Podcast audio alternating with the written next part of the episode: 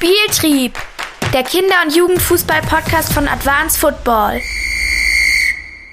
Spieltrieb Episode Nummer 29 mit Dr. Katrin Platz. Wir sprechen über Glaubenssätze im Kinder- und Jugendfußball, wie man mit ihnen umgeht, sowohl spielerseitig als auch trainerseitig, was es denn genau damit auf sich hat, wir sprechen über die kognitive und motorische Entwicklung im Kindes- und Jugendalter und wir sprechen über das mentale Training und wie man das als Trainer auch in den Trainingsalltag einbauen kann, ohne dass man dafür einen Sportpsychologen bei sich im Verein oder im Team haben muss. Viel Spaß mit dieser Episode Spieltrieb. Spieltrieb Doppelpass. Frau Dr. Platz, schön, dass Sie da sind. Äh, wer sind Sie denn und was machen Sie denn eigentlich? Ich freue mich auch hier zu sein. Gerne Katrin. Ähm, ich bin Sportwissenschaftlerin, bin mittlerweile seit zehn Jahren in der Sportlehrerausbildung tätig an der Uni in Heidelberg, seit 2020 am Studienseminar Heilbronn. Und meine Schwerpunkte sind das mentale Training, aber auch Bewegungsförderung.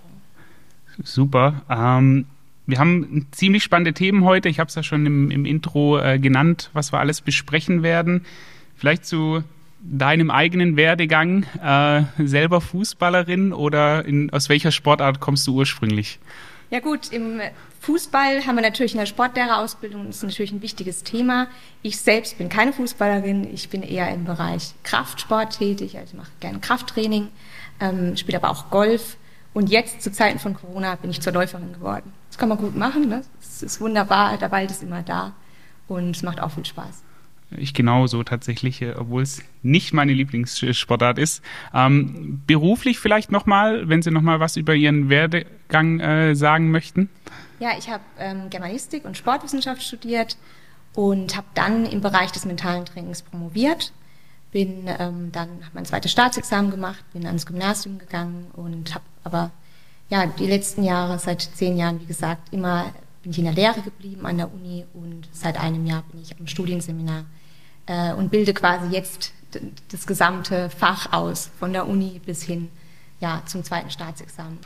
Wir hatten ja schon den Klaus Roth bei uns im Podcast und den Thorsten Damm und den Florian Engel. Das ist ja alles eine, eine Keimzelle, würde ich jetzt mal sagen. Auch mit denen schon Berührungspunkte gehabt in der Vergangenheit? Ja klar, Klaus Roth ist mein Doktorvater. Äh, mit dem habe ich natürlich nach wie vor immer Kontakt. Und klar, im Institut kennt man sich und freut sich, wenn man sich sieht. Genau. Okay, super. Dann lass uns mal einsteigen direkt ins Thema. Ähm, kognitive und motorische Entwicklung. Was ist das eigentlich? Sehr spannendes Thema. Ähm, die kognitive Entwicklung bezeichnet erstmal grundlegend die geistige Entwicklung. Das heißt, Fähigkeit, Gegenstände, Situationen und Personen zu erkennen. Die motorische Entwicklung können wir einteilen in eine Grobmotorik und eine Feinmotorik. Grobmotorik ist so etwas wie die Bewegung vom Kopf, vom Arm, von den Schultern. Feinmotorik so etwas wie die Bewegung vom Gesicht oder von den Fingern. Und ganz spannend ist, dass letzten Endes wir schon sehen, es gibt eine kognitive und eine motorische Entwicklung und beides zeichnet uns als Menschen aus. Deswegen ist es ganz arg wichtig aus meiner Sicht, uns das auch ganzheitlich zu betrachten. Aber nochmal kurz zusammengefasst, diese, diese kognitive und motorische Entwicklung. Also es gibt ja in der Sportwissenschaft das goldene Lernalter, von dem oft gesprochen wird. Hat es noch eine Relevanz oder ist da mittlerweile, äh, sagt man, okay, es, es braucht es nicht, man kann das jederzeit trainieren? Diese beiden Naja, Themen? es gibt schon sensible Phasen, ähm, wo es besonders ähm, wertvoll ist eben auch, dass wir ähm, Kinder und Jugendliche fördern. Wir wissen auch, dass es ganz entscheidend ist, dass man eben schon früh anfängt. Ähm, Klaus Roth hat zum Beispiel mittlerweile eine Babyballschule entwickelt. Also insofern ist es sehr, sehr sinnvoll, relativ früh zu beginnen und wirklich ganzheitlich zu fördern, denn wir sind als Menschen tatsächlich mit beidem ausgestattet und häufig in unserer Gesellschaft ist es ja so, dass wir rein ja, auf Kognition irgendwie aus sind, dass wir sagen, ja, es ist eigentlich egal, was mit unserem Körper ist. Umgekehrt im sportlichen Kontext äh, sind wir häufig völlig daran äh, interessiert, motorische Fähigkeiten zu trainieren, ja, die Ausdauer zu trainieren, äh, die Koordination zu trainieren, die Kraft zu trainieren, aber haben vielleicht gar nicht so stark im Blick, ja, wenn wir unsere optimale Leistung abrufen möchten im entscheidenden Fußballspiel, dann müssen wir schon auch tatsächlich ähm, auch ähm, kognitive Prozesse mit in den Fokus nehmen. Und deswegen ganz spannend, dass wir uns heute darüber unterhalten. Definitiv. Ähm, mit Herrn Güllich hatten wir ja auch schon einen Podcast, auch zur, zur Talententwicklung entsprechend. Und ein Talentmerkmal ist eben neben der Schnelligkeit, neben den fußballspezifischen Techniken halt auch eine eine Widerstandsfähigkeit, aber auch eine, eine, mentale Stärke. Da werden wir jetzt nachher gleich noch drauf zu, zurückkommen. Ich möchte es ganz praktisch machen, wenn wir beim Thema Kognition sind. Was mir vor allem immer wieder äh, auffällt, sowohl bei Trainern, wenn wir versuchen, mit denen zu arbeiten, aber auch bei Spielern, Glaubenssätze. Ähm, was, was sind denn Glaubenssätze, um da vielleicht alle nochmal abzuholen und wie kann man mit ihnen umgehen? Also Glaubenssätze sind tiefe Überzeugungen, die ich über mich selbst habe. Und das Spannende dabei ist, dass es häufig unbewusst ist. Das heißt, ich weiß gar nicht unbedingt, dass ich das über mich glaube. Und ähm, ganz spannend ist es auch, ich spreche mal wie von einer Brille. Also meine Glaubenssätze sind letzten Endes wie eine Brille, die ich aufhab. Und durch diese Brille nehme ich mein Umfeld, meine Mitspieler, meinen Trainer, meine Familie wahr. Das Spannende ist aber, wenn ich natürlich gar nicht genau weiß, was zeichnet eigentlich meine Brille aus, dann ähm, weiß ich vielleicht auch nicht, dass ich manchmal etwas wahrnehme, was ich auch durchaus anders wahrnehmen könnte. Denn Wahrnehmung ist immer selektiv. Äh, wir sind gar nicht in der Lage, äh, immer alles wahrzunehmen. Und insofern ist es eine ganz spannende Arbeit, ähm, mit Glaubenssätzen zu arbeiten. Und gerade wenn man sich mal anschaut, wie Glaubenssätze entstehen, ähm, wissen wir, dass häufig so etwas wie die Familie, so etwas wie ähm, das soziale Umfeld, aber auch ganz klar Erzieher, Lehrer, Trainer dafür verantwortlich sind, was wir über uns glauben. Ein schönes Beispiel, wenn, man, wenn zum Beispiel, machen wir mal klischeemäßig, ein Mädchen in der ersten Klasse von ihrem Mathe-Lehrer vielleicht gesagt bekommt, ja, nee, in Mathe bist du nicht so begabt, dann kann es dazu führen, dass dieses Kind für immer auch als Jugendliche, auch als Erwachsene der Überzeugung ist, ich kann kein Mathe. Und wenn man dann vielleicht dieses Kind mal testen würde, Intelligenztest, guckt, wo sind eigentlich vielleicht die ähm, besonderen ähm, Neigungen und vielleicht auch gerade die Kompetenz, die das Kind besonders gut kann, kann es vielleicht sogar sein, dass es eben genau im Bereich des ähm, mathematischen Denkens ist. Und das ist sehr, sehr spannend. Und trotzdem wird dieses Kind vielleicht immer denken, ich kann das nicht. Einfach aufgrund dessen, dass es jemand ihm gesagt hat. Und daran sieht man auch ganz deutlich, welche Aufgabe Trainer im Kontext des Sports haben. Ne? Also was da auch einfach so äh, durch ganz banale Aussagen, die vielleicht mal am Spielfeldrand passieren, langfristig in einem Kind, in einem Jugendlichen ausgelöst werden kann. Da auch spannende, ich meine, wenn ich irgendwo erzähle, was ich mache, kriege ich auch immer äh, ja so Feedback, ach krass, ja, Sport und so weiter, ja, ich bin ja total unsportlich. Ja, und dann, dann kriege ich Geschichten erzählt aus dem Sportunterricht von früher. Und es sind gestandene Persönlichkeiten, die mittlerweile total erfolgreich sind, vielleicht sogar ein eigenes Unternehmen haben und wissen noch ganz genau irgendwelche prägenden Situationen, als sie in der achten Klasse waren, was da passiert ist und glauben bis heute, dass sie nicht sportlich sind.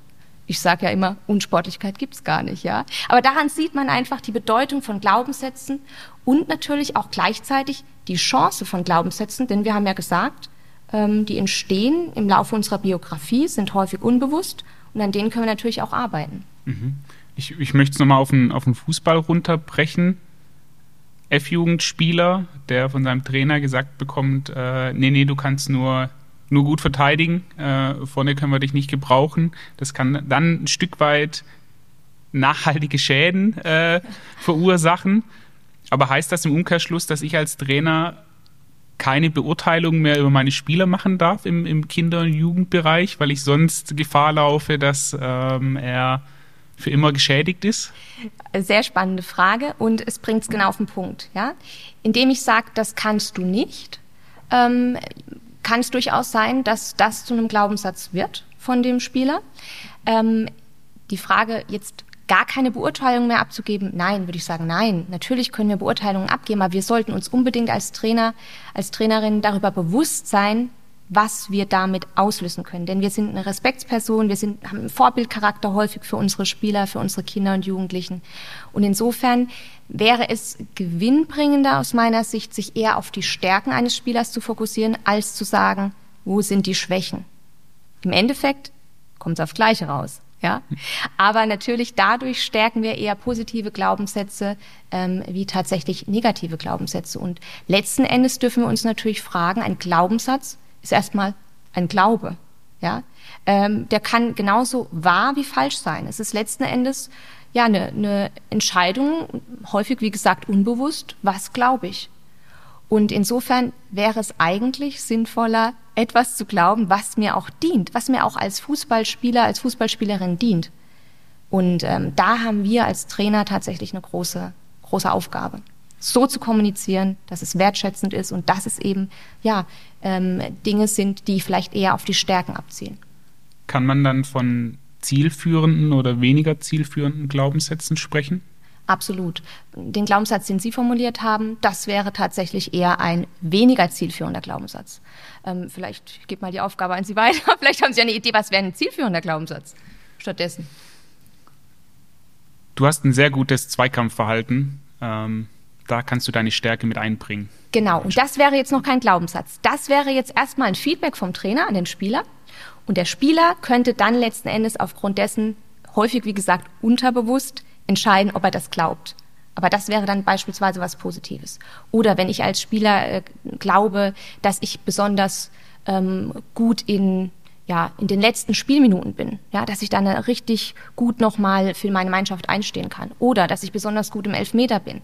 Das wären alles Glaubenssätze und das ist eben das Wesentliche. Also nicht der Trainer entscheidet, was das Kind oder der Jugendliche glaubt oder die Trainerin, sondern tatsächlich die Spielerin, der Spieler selbst. Ja. Wie kann ich da dann als Trainer, Trainerin einen Rahmen schaffen? Also wir haben es sehr oft von, vom Thema Motivation. Man kann ja Menschen auch nicht motivieren, sondern man kann einen Rahmen schaffen, der Menschen und Persönlichkeiten motiviert. Ist es da bei Glaubenssätzen dann ähnlich? Ja, Motivation ist ein spannendes Thema. Ja, ich glaube schon, ein Stück weit können wir natürlich auch von außen motivieren. Ja, wir unterscheiden ja die intrinsische und extrinsische Motivation. Also die Motivation, die vielleicht eine Spielerin und Spieler von sich heraus mitbringt, versus die Motivation, dass vielleicht äh, die Trainerin mal reinruft, hey, also jetzt gib noch mal Gas, ja, zum Beispiel. Ähm, also wir können durchaus auch Motivation von außen gestalten. Ähm, zu Ihrer Frage, wie können wir positive Glaubenssätze vielleicht auch mit äh, entwickeln, wäre natürlich zum einen wertschätzender Umgang und zum anderen mit Sicherheit auch ähm, Feedbacks, die eher tatsächlich auf die Stärken der Spielerin des Spielers abzielen, als auf das, was weniger gut läuft. Aber was bedeutet das für mein Coaching dann entsprechend? Also wenn wir von, von Techniktraining oder von Technikcoaching sprechen, mhm. aber auch im taktischen Bereich, dann neigen wir Trainer ja dazu, eher was verbessern zu wollen, also etwas, das nicht so gut läuft, ähm, anzusprechen und sagen, versuch's doch mal so oder so. Heißt das im Umkehrschluss, ich darf nur noch die positiven Sachen coachen und ihm sagen, dein Übersteiger, den machst du jedes Mal super. Dagegen ist seine Schere, die er macht als Trick, äh, absolute Grütze? Äh, nee, würde ich jetzt nicht sagen. Also ich äh, würde nie sagen, die eine Sache schließt die andere Sache aus. Mit Sicherheit ist im Kontext ähm, des Techniklernens es ganz wertvoll, auch ähm, Feedback zu geben, was kann verbessert werden und vor allen Dingen, wie kann es verbessert werden ähm, das, eine Korrektur führt ja nicht automatisch zu einem Glaubenssatz, zu etwas, was ich tief in mir über, eine Überzeugung, die ich tief in mir trage. Ähm, also das ist mit Sicherheit wertvoll. Nur sollte man sich definitiv einfach darüber bewusst sein als Trainer, als Trainerin, dass ähm, vielleicht unüberlegtes mal Ausrasten am Spielfeldrand äh, mein Kind, meinen Jugendlichen langfristig prägen kann. Oder aber auch so etwas wie ähm, eine konstante Entscheidung, jemand sitzt am Spielfeldrand. Oder aber auch, was, was auch ganz spannend ist, ist sowas wie Wählen, ja, äh, Mannschaften wählen. Ja, wenn dann jemand immer wieder als letzter gewählt wird, dann ist es natürlich eine Aussage, eine Aussage der Peer Group, okay, du bist nicht so leistungsstark, deswegen nehmen wir dich als letzter oder vielleicht auch nicht so beliebt oder, oder, oder. Und das können natürlich ja äh, Einstellungen zu einem selbst verändern. Und da sollte man dann vielleicht mal als Trainer aufmerksam werden, oh, vielleicht soll ich mal nicht nur wählen lassen, vielleicht teile ich jetzt mal die Mannschaften ein. Jetzt mal als einfaches Beispiel. Ja. Können wir da noch ein paar andere einfache Beispiele nennen, wie wir diesen Glaubenssätzen oder diesen in meiner Rolle als Trainer, wie ich dem so ein bisschen entgegengehen kann? Mhm. Also zum einen äh, ganz entscheidend, eine Vorbildrolle. Wir wissen, Lernen funktioniert am Modell. Das heißt, ähm, wichtig und hilfreich wäre schon mal grundsätzlich, dass ich als Trainerin, als Trainer erstmal selbst wertschätzende Überzeugungen von mir habe. Ja, also eben nicht sowas sagt, ach Gott, ich Deppio, das habe ich jetzt wieder vergessen zum Beispiel, sondern mit sich selbst auch wertschätzend umgehen. Dann als nächsten Schritt natürlich mit seinen, ähm, ja, mit seinen Kindern und Jugendlichen wertschätzend umgehen. Sagt jeder, ja, das mache ich eh. Äh, ruhig mal selbst hinterfragen, ja, weil teilweise kommt man vielleicht vom Job total gestresst in die Halle und denkt sich dann jetzt, äh, jetzt muss es aber laufen, ja. Also ruhig auch da mal hinterfragen. Und dann, klar, kann man ähm, mit, kann man zum Beispiel, wenn man merkt, dass ein Spieler gerade wenn es um die Wurst geht, sage ich immer, nicht so seine optimale Leistung abruft. Ja? Also gerade wenn es äh, im entscheidenden Spiel ist und wenn man die Trainingssituation betrachtet, läuft es wunderbar. Na, dann kann man zum Beispiel auch mal in ein Einzelgespräch gehen mit dem Spieler und oder mit der Spielerin und einfach mal fragen, du, was, was denkst du denn selbst, woran es liegt? Und dann vielleicht auch einen positiven Impuls mitgeben und sagen, ich, ich sehe immer, dass du das wunderbar kannst. Und nehmen wir mal das Beispiel Elfmeter. Ja, ist ja letzten Endes die gleiche Distanz, das gleiche Tor, der gleiche Ball. Woran liegt es denn, dass es im Training klappt und dass es äh, im Spiel, im entscheidenden Spiel nicht klappt? Was denkst du denn? Und dann kann man vielleicht daran arbeiten. Ja, ah, da guckt mir meine Mama zu oder da guckt der zu oder ne?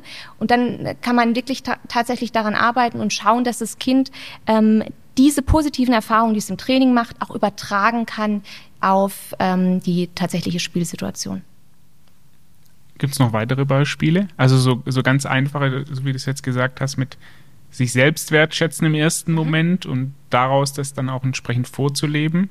Ähm, Gibt es da noch andere? Ja, natürlich an den Stärken arbeiten. Ähm, zum Beispiel, keine Ahnung, in, in Pausen mal sagen, so, jetzt macht sich mal jeder in der Sporthalle Sportkleider an. Gerade mal kurze Pause, Trinkpause. Äh, wenn ihr trinkt, macht ihr euch jetzt mal alle Gedanken darüber, was sind denn eigentlich eure drei größten Stärken im Spiel? Ähm, und schon alleine das mal kurz zu thematisieren, so dass sich jede Spielerin, jeder Spieler darüber Gedanken macht, ähm, schafft schon mal so einen Blickwechsel auf das, was kann ich eigentlich und weg von dem, was, was muss ich noch optimieren, ja. Und äh, wir wissen ja auch, gucken wir uns mal an, ähm, es gibt immer welche, die besonders gut in irgendwas sind, ja. Und wenn wir immer nur versuchen, ausgehend von unseren Schwächen, irgendwann mal so gut wie jemand zu sein, dessen Stärke das ist, ist es aus meiner Sicht nicht unbedingt der beste Ansatz. Bau lieber deine eigenen Stärken aus, ja. Und gerade im Fußball gibt es ja so viele verschiedene Positionen, so viele verschiedene Möglichkeiten, dass es auch ähm, gerade als Trainer vielleicht mal interessant ist, auch mal ja die Position zu wechseln der Spieler und vielleicht auch mal zu gucken, okay, ich setze den jetzt einfach mal ganz anders ein wie ist es dann? Und auch mal darüber zu reflektieren. Ja. Jetzt wird mir das Thema Glaubenssätze erst dann präsent, wenn das Kind schon im Brunnen gefallen ist in der Regel. Wie kann ich diese Glaubenssätze denn ein Stück weit umlernen bzw. umprogrammieren, sowohl für mich als Trainer in meiner Rolle, als auch für den, für den Spieler entsprechend. Also wie kann ich ihn unterstützen, dass er diese Glaubenssätze nicht mehr ganz so krass oder so negativ wahrnimmt? Dafür müsste man ja erstmal wissen, was ist der Glaubenssatz. Und wir wissen ja, der ist häufig unbewusst.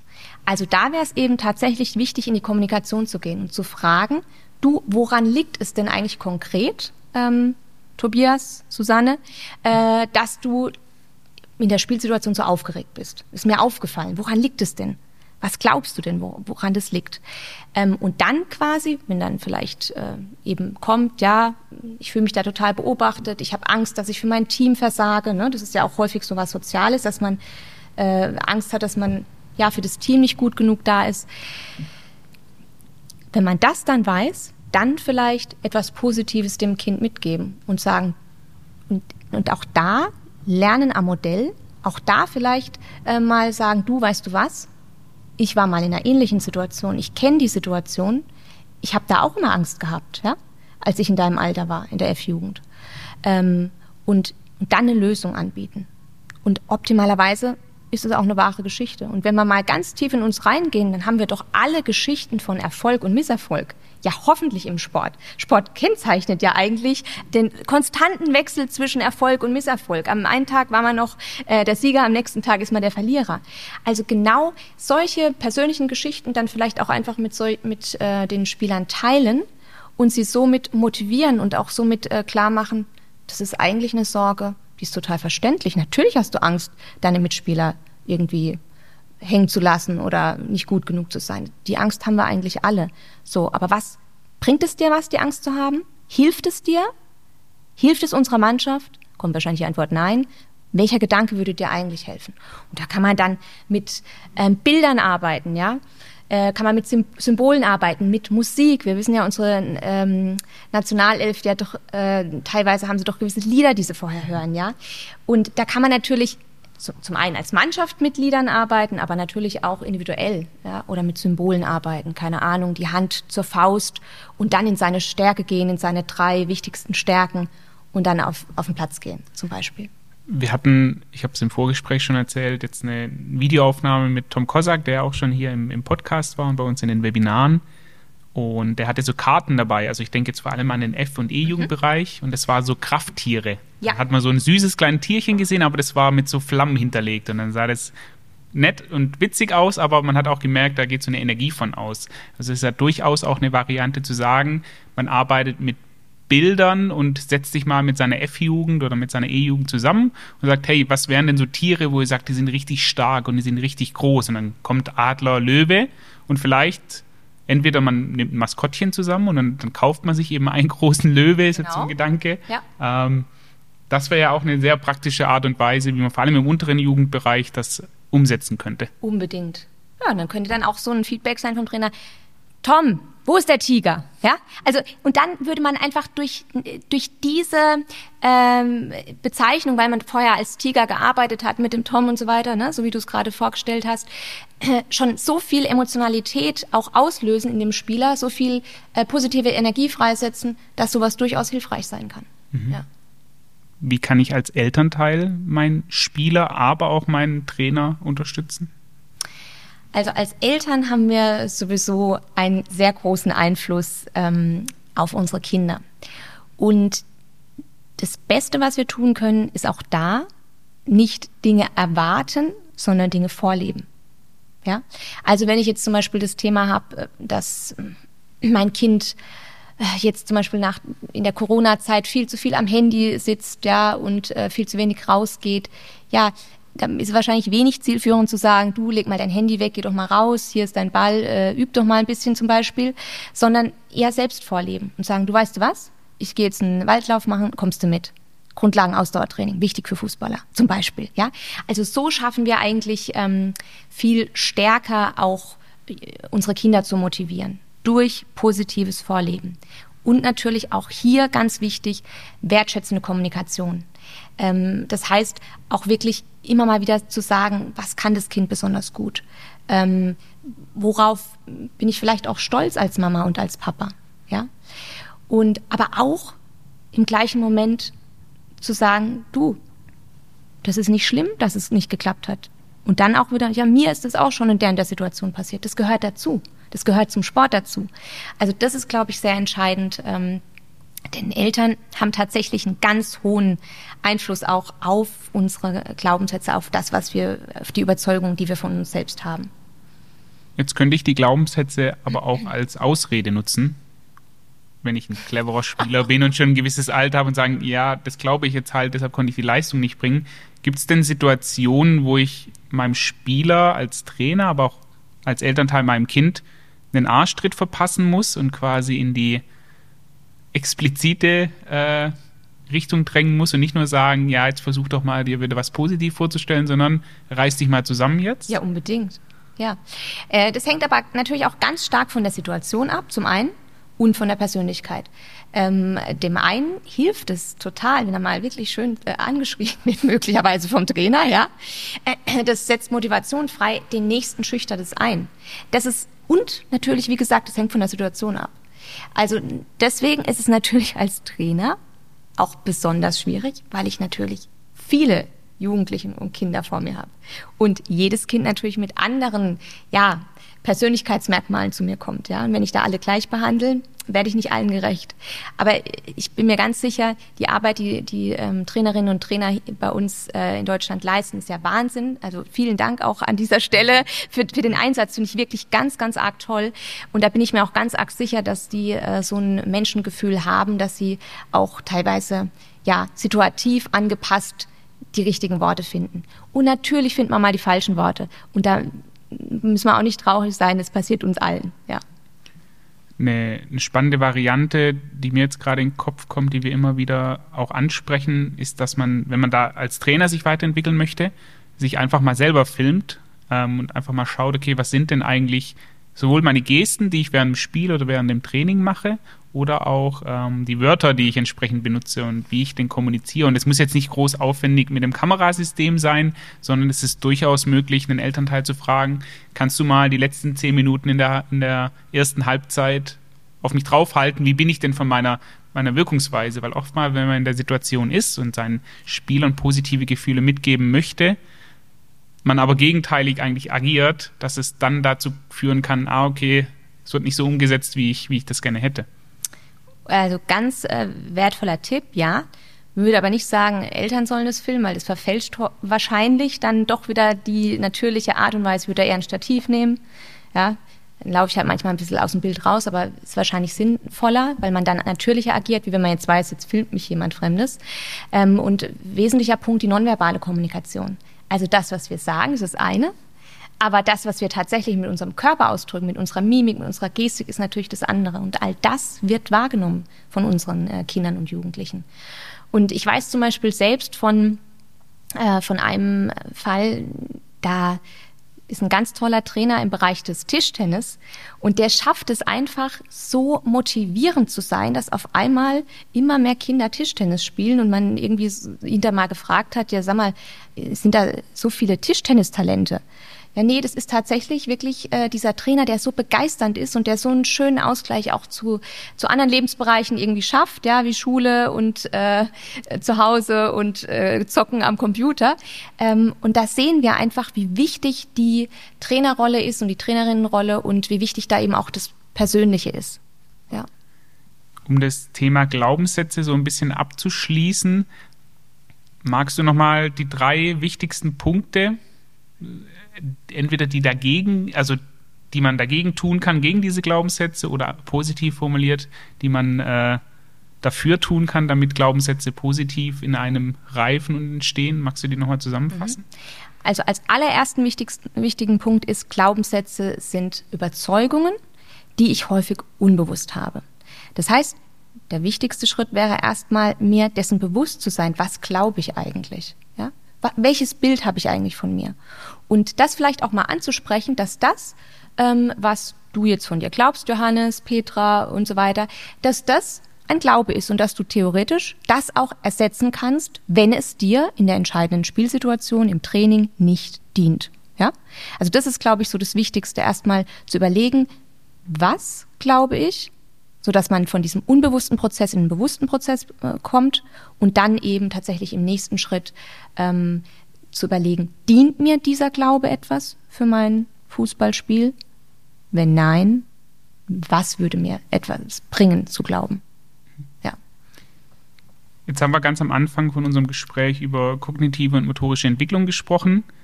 Ein weiteres Thema, das vor allem in den kognitiven Bereich mit reinspielt, ist das mentale Training.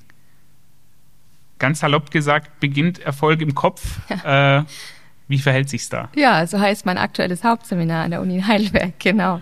Aber immer mit Fragezeichen hinten dran. Ah. Ja, motorische Leistungsfähigkeit beginnt im Kopf, Fragezeichen.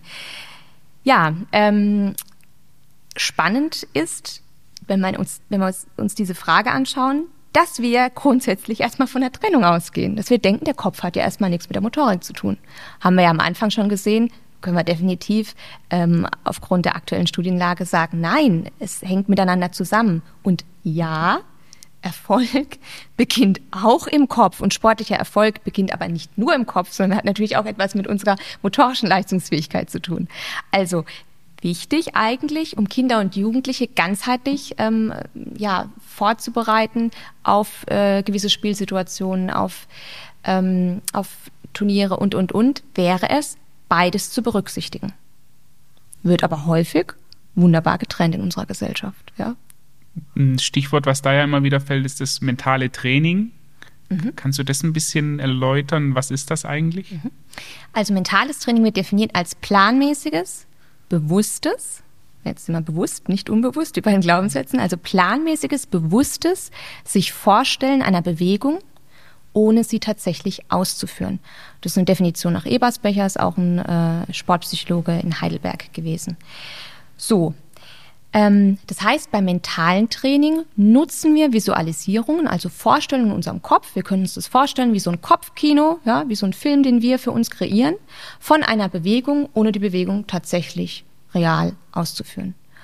Und ähm, das Spannende ist, aus Wirksamkeitsuntersuchungen können wir ganz klar belegen, dass wir Bewegungen besser optimieren und lernen können, wenn wir die Kombination aus einem mentalen Training und einem praktischen Training machen.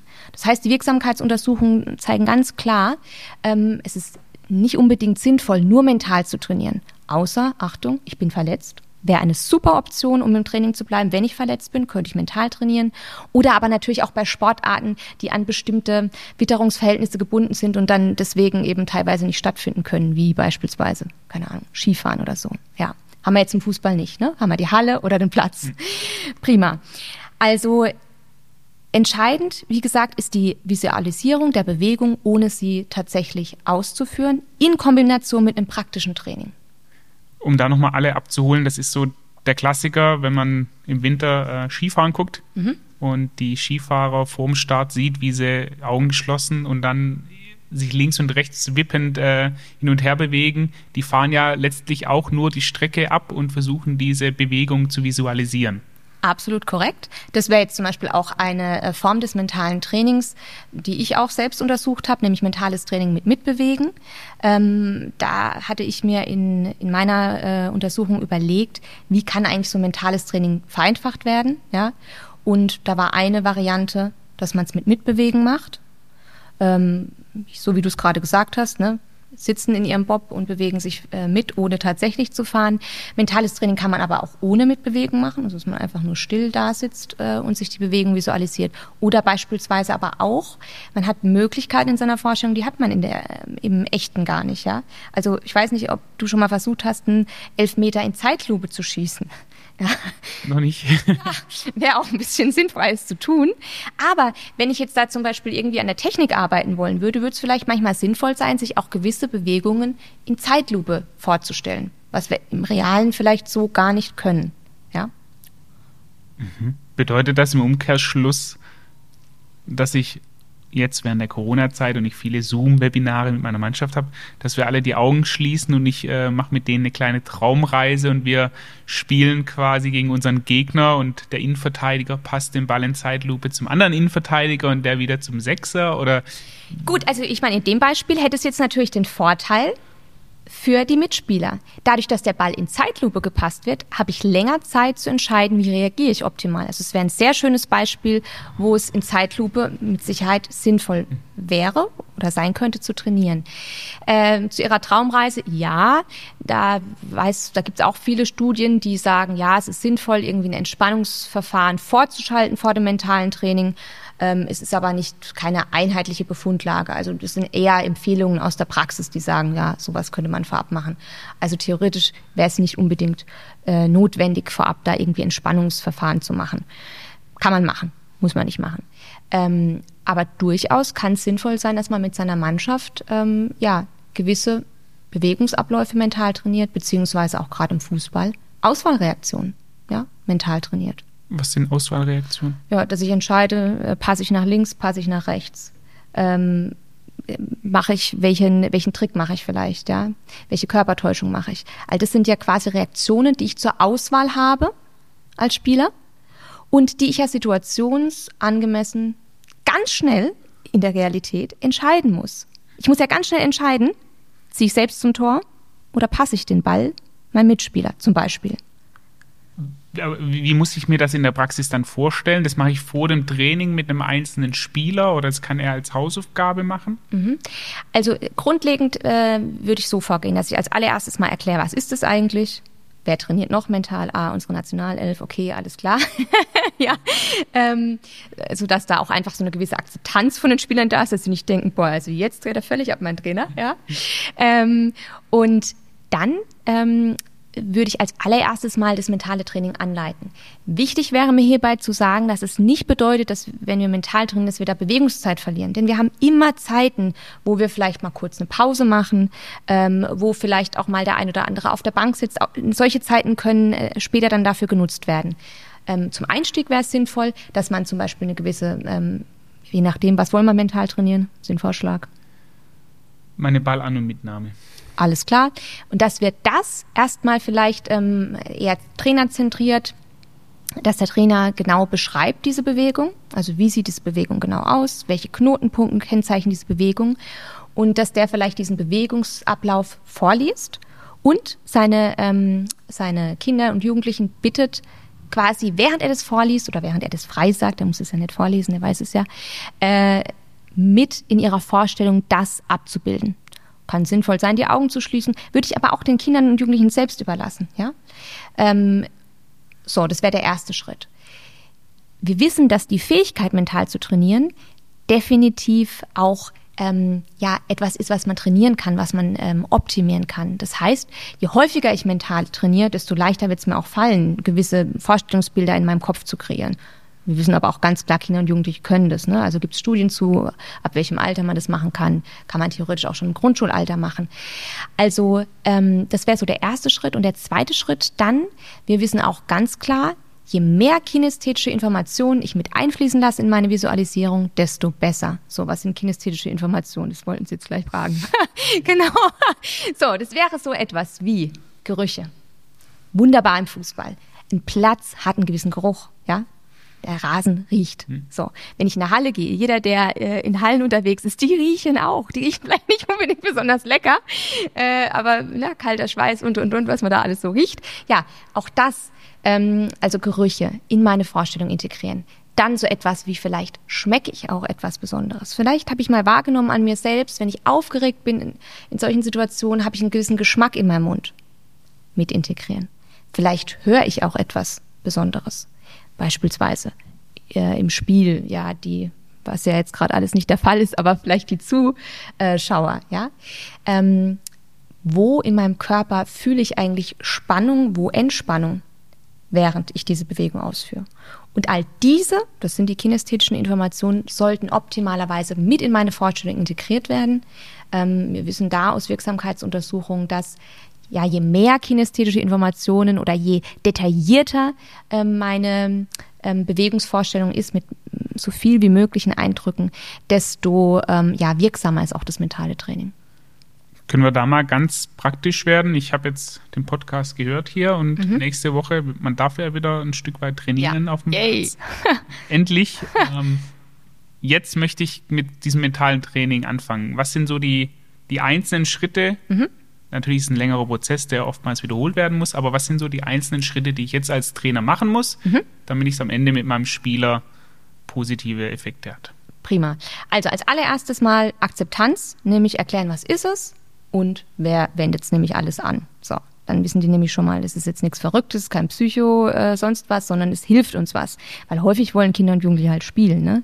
Die wollen jetzt nicht äh, sich hinsetzen, über irgendwas nachdenken. Deswegen auch das Wichtige, was ich gesagt habe, Bewegungspausen nutzen. Jetzt nicht äh, mentales Training äh, eine halbe Stunde machen, auf gar keinen Fall. Okay, das wäre das Erste. Also erklären, was ist es und wer wendet es nämlich noch an. Als zweiten Schritt dann ähm, einfach den Kindern sagen, Jugendlichen sagen, so, jetzt ähm, ihr könnt stehen, ihr könnt sitzen. Ich sag, wir arbeiten heute an dem und dem. Ich ähm, sage euch mal ganz konkret, ähm, gebe euch diese Bewegungsbeschreibung und ihr versucht in eurer Vorstellung da diese Bewegungsbeschreibung mit nachzuvollziehen. So, das wäre der zweite Schritt.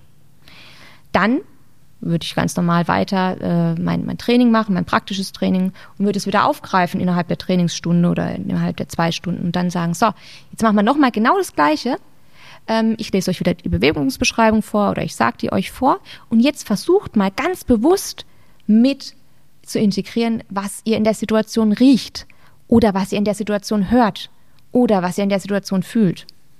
So. Und dann wäre das schon mal die eine äh, Trainingseinheit. Dann in der nächsten Woche würde ich das gerade wieder wiederholen. Ja? Und ähm, letzten Endes wenn man das ein paar Mal gemacht hat, können das die Jugendlichen und Kinder auch selbst und können dann eben selbst, dann kann man sagen, so, und jetzt, das hat gerade richtig gut gepasst, äh, Kevin. Genau all das, was wir geübt haben, hat wunderbar bei dir gepasst. Die ganzen Technikmerkmale waren perfekt, äh, die Situation war wunderbar, du hast genau im richtigen Moment abgespielt. So, genau jetzt setzt du dich mal kurz hin und spielst genau diese Situation nochmal in deiner Vorstellung durch. Das ist quasi ein positives Erleben einer gelungenen Situation. Auch das würde ich dann quasi in weiteren Schritt. Das wäre dann ja eher individuell. Davor habe ich ja mit, mit allen zusammengearbeitet. Das wäre dann eher individuell. Und ähm, das, ich meine, in der Psychologie sprechen wir auch von einer ähm, selbsterfüllenden Prophezeiung. Das heißt, wenn wir immer wieder positive Dinge durchspielen, ist die Wahrscheinlichkeit wahrscheinlich auch höher, dass sie tatsächlich eintreten werden. Und wenn natürlich ein Spieler immer wieder positive Spielerlebnisse visualisiert und abspeichert, dann bildet es auch eine ganz tolle Ressource für die Spielsituation dann, wenn es um die Wurst geht. Ja? Also das wäre dann so der nächste Schritt. Und wichtig wäre einfach, dass man, äh, dass man das immer wieder jede Stunde mit ins Training einbaut. Wie gesagt, da geht keine Bewegungszeit verloren dadurch oder marginal vielleicht am Anfang, wenn man es mal vorstellt und dann auch den Spielern oder den Spielerinnen sagt, so, und das könnt ihr auch zu Hause machen. Jeder sucht sich jetzt am Ende unseres Trainings eine super Situation raus, die super für ihn geklappt hat heute oder für sie und die trainiert ihr nochmal zu Hause. Also die spielt ihr nochmal in eurem Kopfkino zu Hause durch. Jeden Tag am besten, sage ich euch mal, macht ihr das morgens nach dem, ähm, nach dem Aufstehen, könnt ihr direkt in das Erleben reingehen oder abends, wenn er schlafen geht oder halt mal zwischendurch nach der Schule. So. Das wäre ja auch eine super Kombination, dann die Eltern mit einzubinden. Wenn ich mir überlege, mein Sohn oder meine Tochter spielt in der FE-Jugend, mein Trainer macht das eben mit diesem mentalen Training und ich frage ihn vorm Schlafengehen nochmal, hey, wie war das Training heute? Und ich weiß, dass der Trainer das eben angesprochen hat. Ähm, was war denn das coolste Tor, das du geschossen mhm. hast? Und dann, dass man quasi Fragen mit dem Kind erarbeitet, was sind denn so diese Punkte gewesen, um Bilder in, bei ihm zu schaffen, äh, die, die funktionieren. Ich kenne es auch bei mir selber. Äh, die Podcast-Hörer wissen, ich bin begeisterter Spikeball-Spieler, das ist ein Trendsport.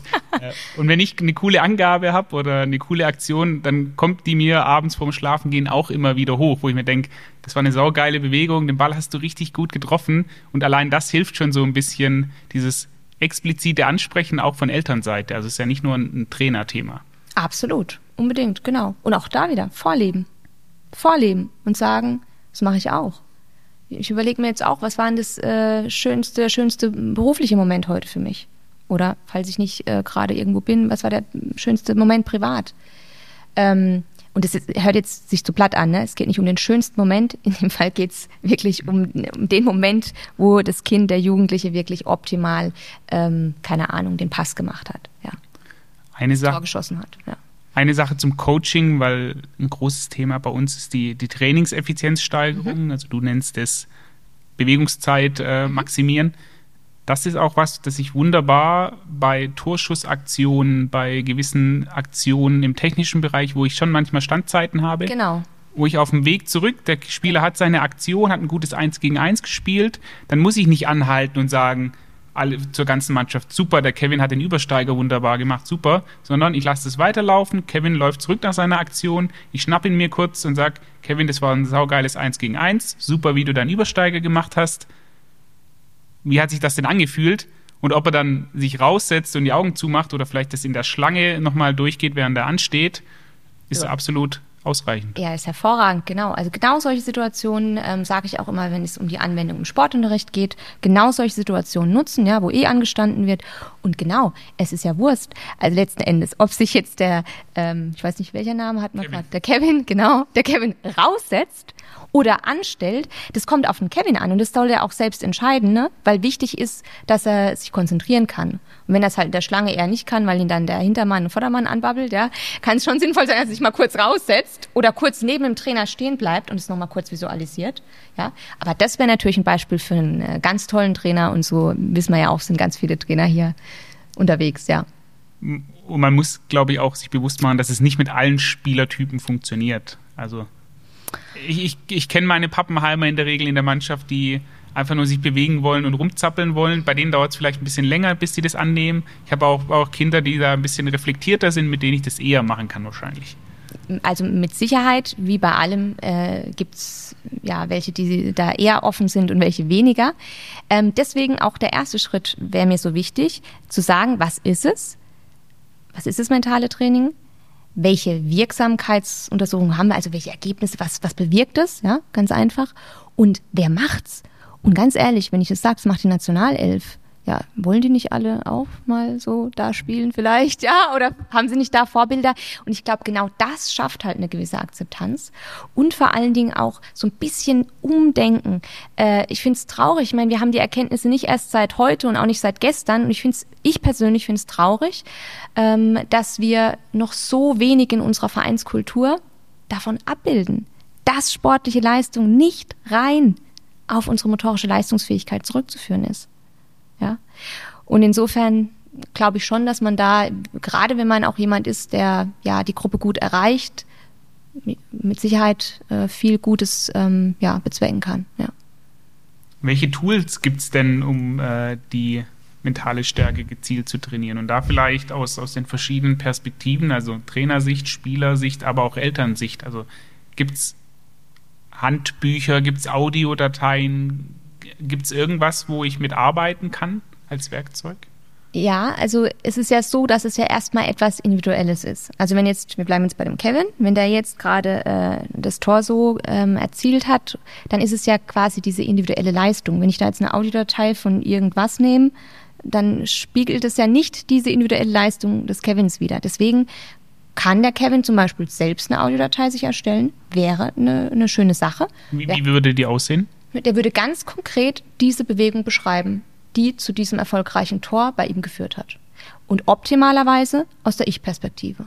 Bedeutet, ich setze, oder Kevin setzt sich vors Handy ja. und spricht ein, ähm, Übersteiger, doppelter Übersteiger, weil er den lernen möchte, weil er schwierig ist, zwei Übersteiger ja. hintereinander zu machen. Mhm. Und dann macht er die einzelnen Punkte geht er durch, oder? Genau, dann sollte also nicht nur doppelter Übersteiger, sondern dann sollte tatsächlich eine detaillierte Bewegungsbeschreibung sein, ähm, wie der Kevin genau diesen doppelten Übersteiger macht. Also das sollte auch so sein, ähm, dass wir nicht äh, quasi Bewegungsbeschreibungen heranziehen und Techniken heranziehen, die für Hochleistungssportler optimal sind, sondern genau auf dem Leistungsniveau, das der Kevin auch erzielen kann, sollte diese Bewegungsbeschreibung sein.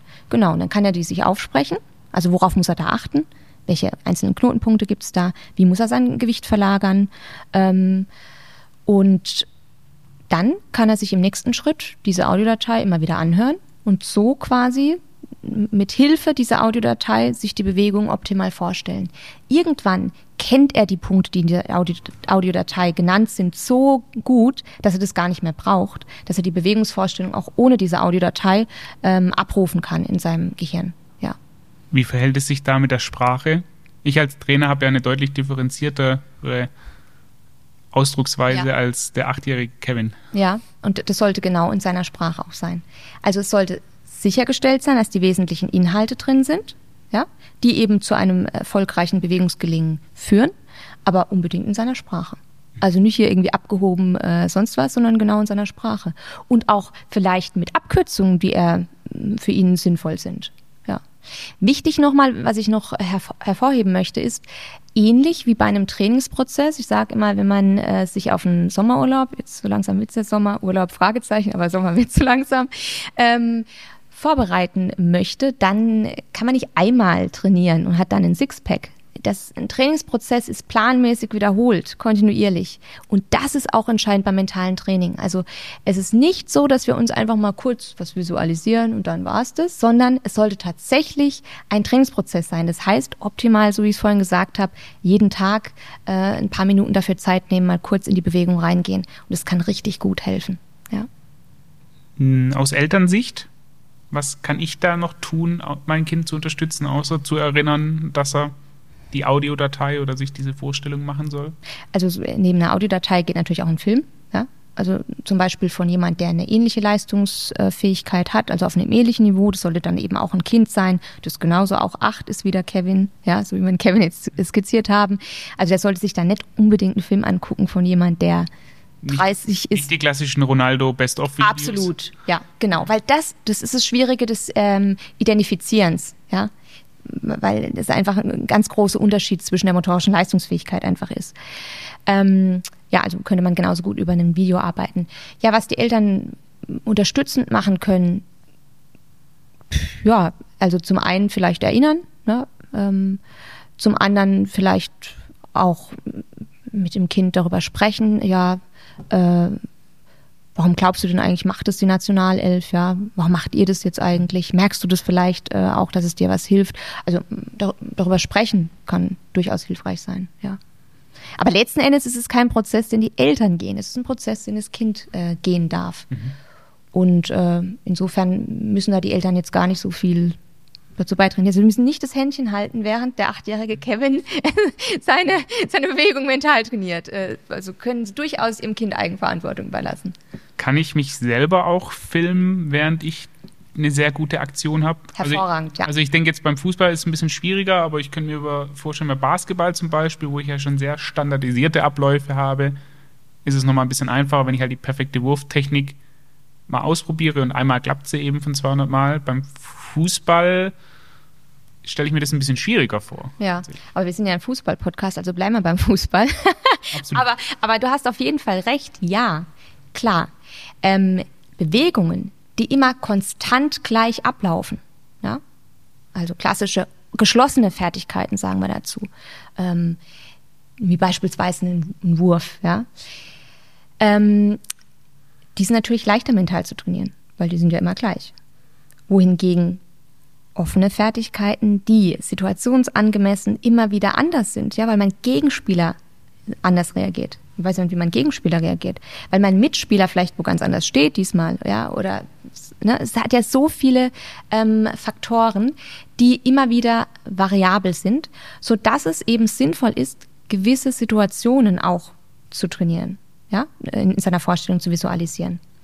Ähm, das heißt, es wird nicht die Situation geben, die es immer wieder gleich abläuft, so wie du es gerade angesprochen hast, wie vielleicht im Basketball es einzelne Situationen gibt, sondern wichtig wäre hierzu einfach verschiedene Situationen tatsächlich in seiner Vorstellung zu visualisieren, so dass man auch vielleicht in dem nächsten Schritt ähm, äh, auch guckt, dass man äh, sich ein, ja, ein gewisses Setting überlegt, wie wird mir der Ball gerade zugespielt, wo steht mein Gegner und wie reagiere ich dann? Welche Möglichkeiten der Reaktion hätte ich und ähm, welche Reaktion, für welche entscheide ich mich jetzt? Auch das kann ich mental trainieren. Ja? Gibt es ja auch eine Studie von Memmert, der es mal beim Tic-Tac-Toe-Spielen äh, ja, untersucht. Also auch das wäre eine Möglichkeit. Und jetzt noch zu Ihrem ähm, Vorschlag, sich selbst zu filmen, hervorragend, klar. Weil dann sehe ich natürlich auch genau den Film, den ich ja in meinem Kopf abbilde. Und ähm, das ist natürlich auch sehr motivierend. Auch da gibt es Empfehlungen, dass man sich aus der Ich-Perspektive vorstellen soll, also dass man sehen soll quasi in seiner Vorstellung, wie man die Hände sieht, wie man die Füße sieht, versus aus der Beobachterperspektive, dass man sich selbst als Ganzes sieht und äh, sieht, wie man jetzt das Tor schießt. Ich sage immer aus der Erfahrung heraus, das sollen doch bitte schön die Kinder und Jugendlichen so wählen, wie sie es möchten. Da würde ich zum Beispiel als Trainer gar nicht drauf eingehen erstmal. Also ich werde gefragt. Aber ich würde jetzt nicht sagen, stell es dir mal unbedingt aus der Ich-Perspektive vor und das Kind kriegt es gar nicht hin. Es findet es viel leichter aus der Beobachterperspektive. Ja, dann lass es. Ja, wäre da so meine Empfehlung. Mhm. Um das Thema mentales Training so ein bisschen abzuschließen, was gibt es denn da noch Interessantes zu, zu erfahren oder was kann ich denn als Elternteil, aber vor allem auch als Trainer aus, aus diesem Bereich, wenn mich der noch mehr interessiert, was ist denn noch spannend? Ja, also das ist ganz schön viel spannend aus meiner Sicht. Ich liebe das Thema. Ähm, wir setzen ja das mentale Training auch mittlerweile in sämtlichen Bereichen ein, ja, auch in Arbeit und Wirtschaft. Auch in dem Kontext halte ich ja auch Vorträge. Ähm, also es ist letzten Endes eigentlich etwas, wenn wir das mal für uns gelernt haben, diese Herangehensweise, die können wir in sämtlichen Lebenssituationen nutzen. Ich sage immer spaßeshalber, ja, zur Vorbereitung auf ein wichtiges Date ist genauso relevant wie ähm, eine Vorbereitung auf einen wichtigen geschäftlichen Termin, wie wie eben auch eine Vorbereitung auf ein wichtiges Fußballspiel. Ähm, besonders spannend vielleicht auch sowas wie, ja, letzten Endes gibt es sogar äh, Untersuchungen, die belegen, dass wir zum Beispiel auch ähm, unsere Kraftleistung steigern können durch ein mentales Training. Und das ist relativ spannend. Das ist natürlich nicht dadurch, dass wir, eine, dass wir durch einen Vorstellungsprozess Hypertrophie erzielen, sondern eher, dass wir durch die Visualisierung tatsächlich unsere intramuskuläre Koordination schulen und somit wir dann tatsächlich auch unsere Kraftleistung steigern können. Also es ist wirklich spannend, das Thema, ähm, sich damit näher zu befassen und mit Sicherheit nicht nur für die Kinder und Jugendlichen, sondern tatsächlich auch für den Trainer selbst. Und das wäre für mich auch ein großes Anliegen, denn ich glaube, ich kann nur authentisch auch meinen ähm, Kindern und Jugendlichen sagen, macht es, wenn ich es auch selbst mache und genauso auch für die Eltern. Jetzt möchte ich nach dem Podcast, jetzt bin ich da so gefesselt, jetzt möchte ich da direkt einsteigen. Nehme ich mir Literatur zur Hand, gucke ich mir Videos an, gibt es spannende Filme darüber? Wo fange ich jetzt an bei dieser Thematik? Also ich denke, wir haben hier schon viele Tipps gegeben, ähm, die wirklich äh, zur Umsetzung beitragen können. Also ich äh, möchte gerne jeden Trainer, jede Trainerin ermutigen, jetzt einfach mal das an die Hand zu nehmen und ähm, vielleicht schon direkt im nächsten Training zu starten. Und natürlich kann man sich noch äh, tiefergehend dazu einlesen. Es gibt äh, auch wunderbare populärwissenschaftliche Werke, die das schön einfach ähm, erklären. Da muss man sich mit Sicherheit jetzt nicht mit äh, komplexen wissenschaftlichen Studien auseinandersetzen. Die können wir ja in die Shownotes packen. Genau, können wir gerne Gibst machen. du mir die Liste Ja. im Nachgang und dann Ja. perfekt. Genau. Und sonst, äh, also gibt es vielleicht positive Videobeispiele, Filmbeispiele, oftmals irgendwie so Sportlerbiografien, wo du sagst, da erreicht man vielleicht auch die Spieler mal, hey, schau dir mal die Michael Jordan-Doku an oder schau dir eine. Ja, oder ein Film über die Nationalelf, ja. Das wäre ja äh, spannend im Bereich des Fußballs, ja. Deutschland ein Sommermärchen heißt. Genau, genau, ja. Ja, super Film. Okay, dann, äh, dann packen wir den auch noch mit rein, obwohl der schon mittlerweile, Der ist, glaube ich, bekannt. der ist bekannt, aber schon ein bisschen älter. Ja, stimmt. Aber da ist der Yogi noch äh, Co-Trainer. Stimmt, der ist echt schon ein bisschen älter, ja, stimmt. Ja. Gut, ähm, unsere Abschlussfrage, die ist ja immer gleich. Und auch für dich, ähm, du hast eine Regel bzw. Vorgabe frei, die in allen Nachwuchsabteilungen der 25.000 Vereine in Deutschland zur Pflicht wird. Und dabei ist Geld oder wie realistisch diese Vorgabe oder Regel ist, äh, ist egal. Was wäre das, das du einführen würdest? Also ich würde mir wünschen, dass wir ganzheitlich arbeiten, ähm, auch im Fußball. Und ich weiß, wir tun es auch schon in vielen Bereichen. Ähm, und wirklich uns das Potenzial unseres Gehirns, unseres Kopfs ähm, mehr bewusst werden und ganzheitlich unser Training aufbauen, nämlich eine Kombination aus tatsächlich praktischem Training, aber auch mentalem Training. Das wäre mein Wunsch. Kathrin, vielen Dank für deine Zeit. Wenn man dich jetzt erreichen möchte, wie macht man das am besten? Also ich bin äh, mittlerweile auf Wunsch äh, von, von Seminarteilnehmern und nach Vorträgen bin ich auf Instagram aktiv. Äh, auf YouTube findet man auch ein paar Sachen und ich habe eine Homepage und die können wir auch gerne in die Shownotes packen. So Genau. machen wir es. Ja. Kathrin, vielen Dank. Spieltrieb, Doppelpass. Das war Spieltrieb Episode Nummer 29 mit Dr. Katrin Platz. Wenn ihr mehr dazu erfahren möchtet zu dieser Thematik, dann kontaktiert Katrin oder uns gerne. Katrin erreicht ihr über ihre Homepage, uns erreicht ihr wie immer über alle Social Media Kanäle oder unsere E-Mail-Adresse kontakt@advance.football. Macht's gut, bis dahin.